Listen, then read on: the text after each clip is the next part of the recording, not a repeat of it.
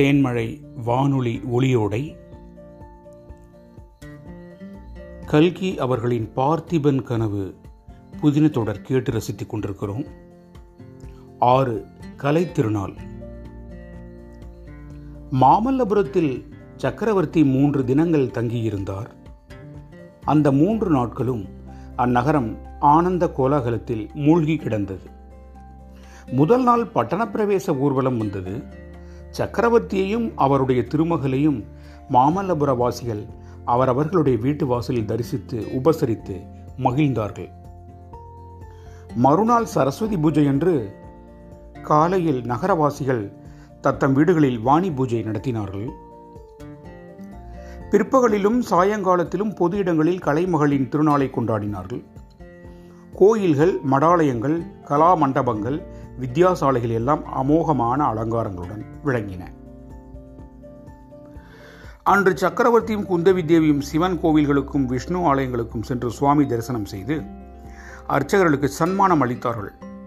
கலைக்கூடங்களுக்கும் வித்தியாசாலைகளுக்கும் விஜயம் செய்து ஆசாரியர்களுக்கும் பொன்னும் புது வஸ்திரங்களும் பரிசளித்தார்கள். அவர்கள் நகரில் ஓரிடத்திலிருந்து மற்றொரு இடத்திற்கு போகும்போதெல்லாம் வீதியில் ஜனங்கள் கும்பல் கும்பலாக நின்று பலவித வாழ்த்துளிகளால் தங்களுடைய குதூகலத்தை தெரிவித்துக் கொண்டார்கள்.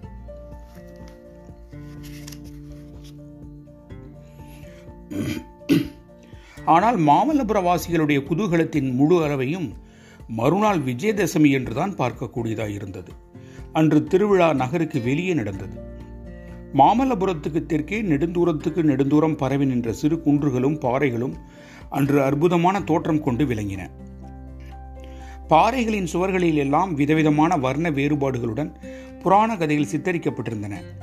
ஒரு விசாலமான பாறையிலே நந்த கோகுலத்தில் பாலகோபாலன் செய்த லீலைகள் பூதனை சம்ஹாரத்திலிருந்து காளிய நர்த்தனம் வரையில் வெகு அழகாக சித்தரிக்கப்பட்டிருந்தன. தயிர் கடைந்து கொண்டிருந்த யசோதையின் கழுத்தை கட்டிக்கொண்டு வெண்ணெய் வேண்டுமென்று கண்ணன் கெஞ்சிக் கொண்டிருந்த சித்திரத்தை பார்த்த வண்ணமே வாழ்நாளை கழித்து விடலாம் என்று தோன்றியது. இரு பிளவாக பிளந்திருந்த இன்னொரு பாறையில் ஆகாச கங்கையை பூமிக்கு கொண்டு வருவதற்காக பகீரதன் கடுத்தவும் கடுந்தவம் செய்த காட்சி சித்தரிக்கப்பட்டிருந்தது. அவனுடைய தவ மகிமையினால் கவரப்பட்டு தேவர்கள் முனிவர்கள் எல்லோரும் வந்து இருபுறமும் நிற்கிறார்கள். அவர்களுடைய முகங்களில் வியப்பும் பக்தியும் காணப்படுகின்றன. இந்த ஒப்பற்ற சித்திர காட்சியை எழுதிய ஓவியக்காரன் நகைச்சுவை நிரம்ப உள்ளவனாக இருந்திருக்க வேண்டும். ஏனெனில் ஒரு மூலையில் கண்ணை மூடிக்கொண்டு தவஞ்செய்வதாக பாசாங்கு செய்த ஒரு பூனையின் உருவத்தையும் அவன் எழுதியிருந்தான். இந்த மாதிரி எத்தனையோ அற்புத சித்திர காட்சிகள் ஒவ்வொரு பாறை முகப்பிலும் காணப்பட்டன.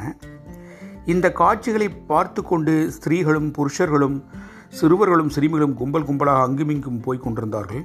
அவர்கள் எல்லாரும் பட்டுப்பட்டாடை அணிந்து திவ்ய ஆபரணங்களை பூண்டிருந்தார்கள். ஸ்திரீகள் கூந்தலில் மலர் சூடியிருந்தார்கள். புருஷர்கள் கழுத்தில் பூமாலைகளை அணிந்திருந்தார்கள்.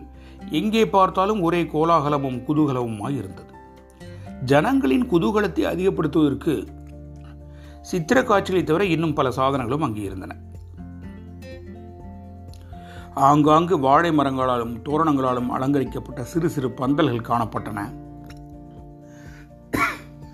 அந்த பந்தல்களில் இசை விருந்துகள் நடந்து கொண்டிருந்தன.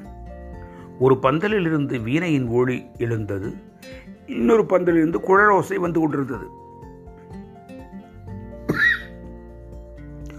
வேறொரு பந்தலில் வேதியர்கள் சாமகவனம் செய்து கொண்டிருந்தார்கள். மற்றொரு பந்தலில் ஓர் இசைப்புலவர் அப்பர் பெருமானின் தேவார பதிகங்களை கல்லுங்கனிய பாடிக்கொண்டிருந்தார்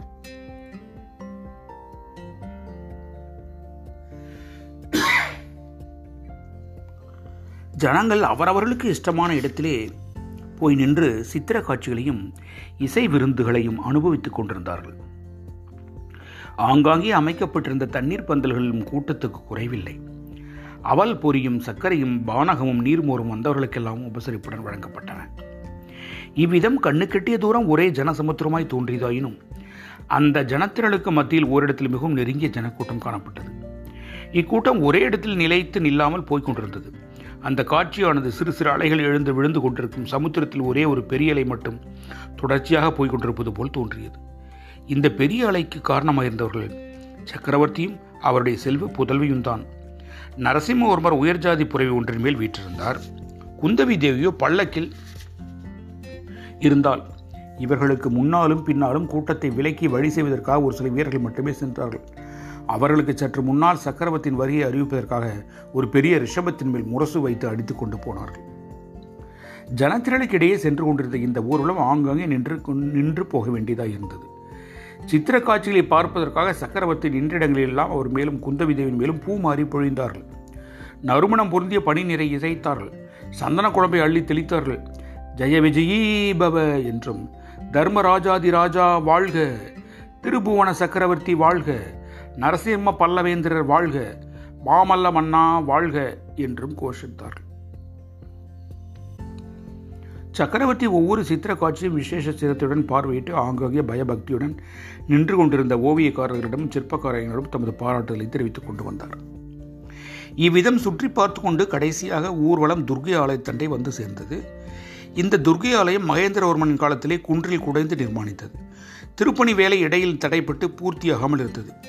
அன்று நடந்த கோலாகலமான விழா கொண்டாட்டத்தில் இந்த துர்கை ஆலயம்தான் நடுநாயகமாக இருந்தது. அந்த பாறை கோயிலுக்கு எதிரே மிகவும் விஸ்தாரமான பந்தல் போடப்பட்டிருந்தது. அந்த பந்தலுக்கு உள்ளே இருந்து அண்ணாந்து பார்த்தால் அமாவாசை என்று நள்ளிரவில் துல்லியமான ஆகாயத்தை பார்க்கிறோமோ என்ற பிரமை உண்டாகும். அவ்விதம் பிரகாசமான நட்சத்திரங்களைப் போல ஜொலித்த எண்கோ எண்கோண பொட்டுகள் அமைந்த நீல பட்டாடையினால் மேல் விதானம் கட்டியிருந்தார்கள். பந்தலின் தூண்களில் பலவிதமான வர்ண பட்டாடைகளை சுற்றியிருந்தார்கள். பந்தலுக்கு மேலே வரிசையாக சிங்க கொடிகள் மாலை கடற்காற்றில் அசைந்து ஆடிக்கொண்டிருந்தன. பந்தலின் விளிம்புகளில் இளம் தென்னங்குருத்துகளினாலான தோரணங்கள் தொங்கி ஆடிக்கொண்டிருந்தன. பந்தலின் மத்தியில் தேவியின் சன்னதிக்கு எதிரே சக்கரவர்த்திக்கும் அவருடைய புதல்விக்கும் இரண்டு அழகிய சிம்மாசனங்களும் அவற்றைச் சுற்றிலும் வரிசை வரிசையாக இன்னும் பல ஆசனங்களும் அமைக்கப்பட்டிருந்தன.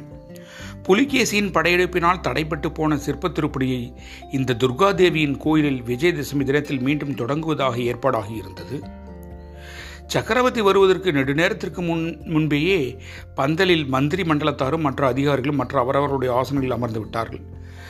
சக்கரவர்த்தியும் குந்தவி தேவியும் பந்தலுக்குள் சபையினர் அனைவரும் எழுந்து நின்றவுடன் ஜெயகோஷங்களும் வாழ்த்தொழிகளும் வாழ் வாத்திய முழக்கங்களும் வானை அளாவி எழுந்தன.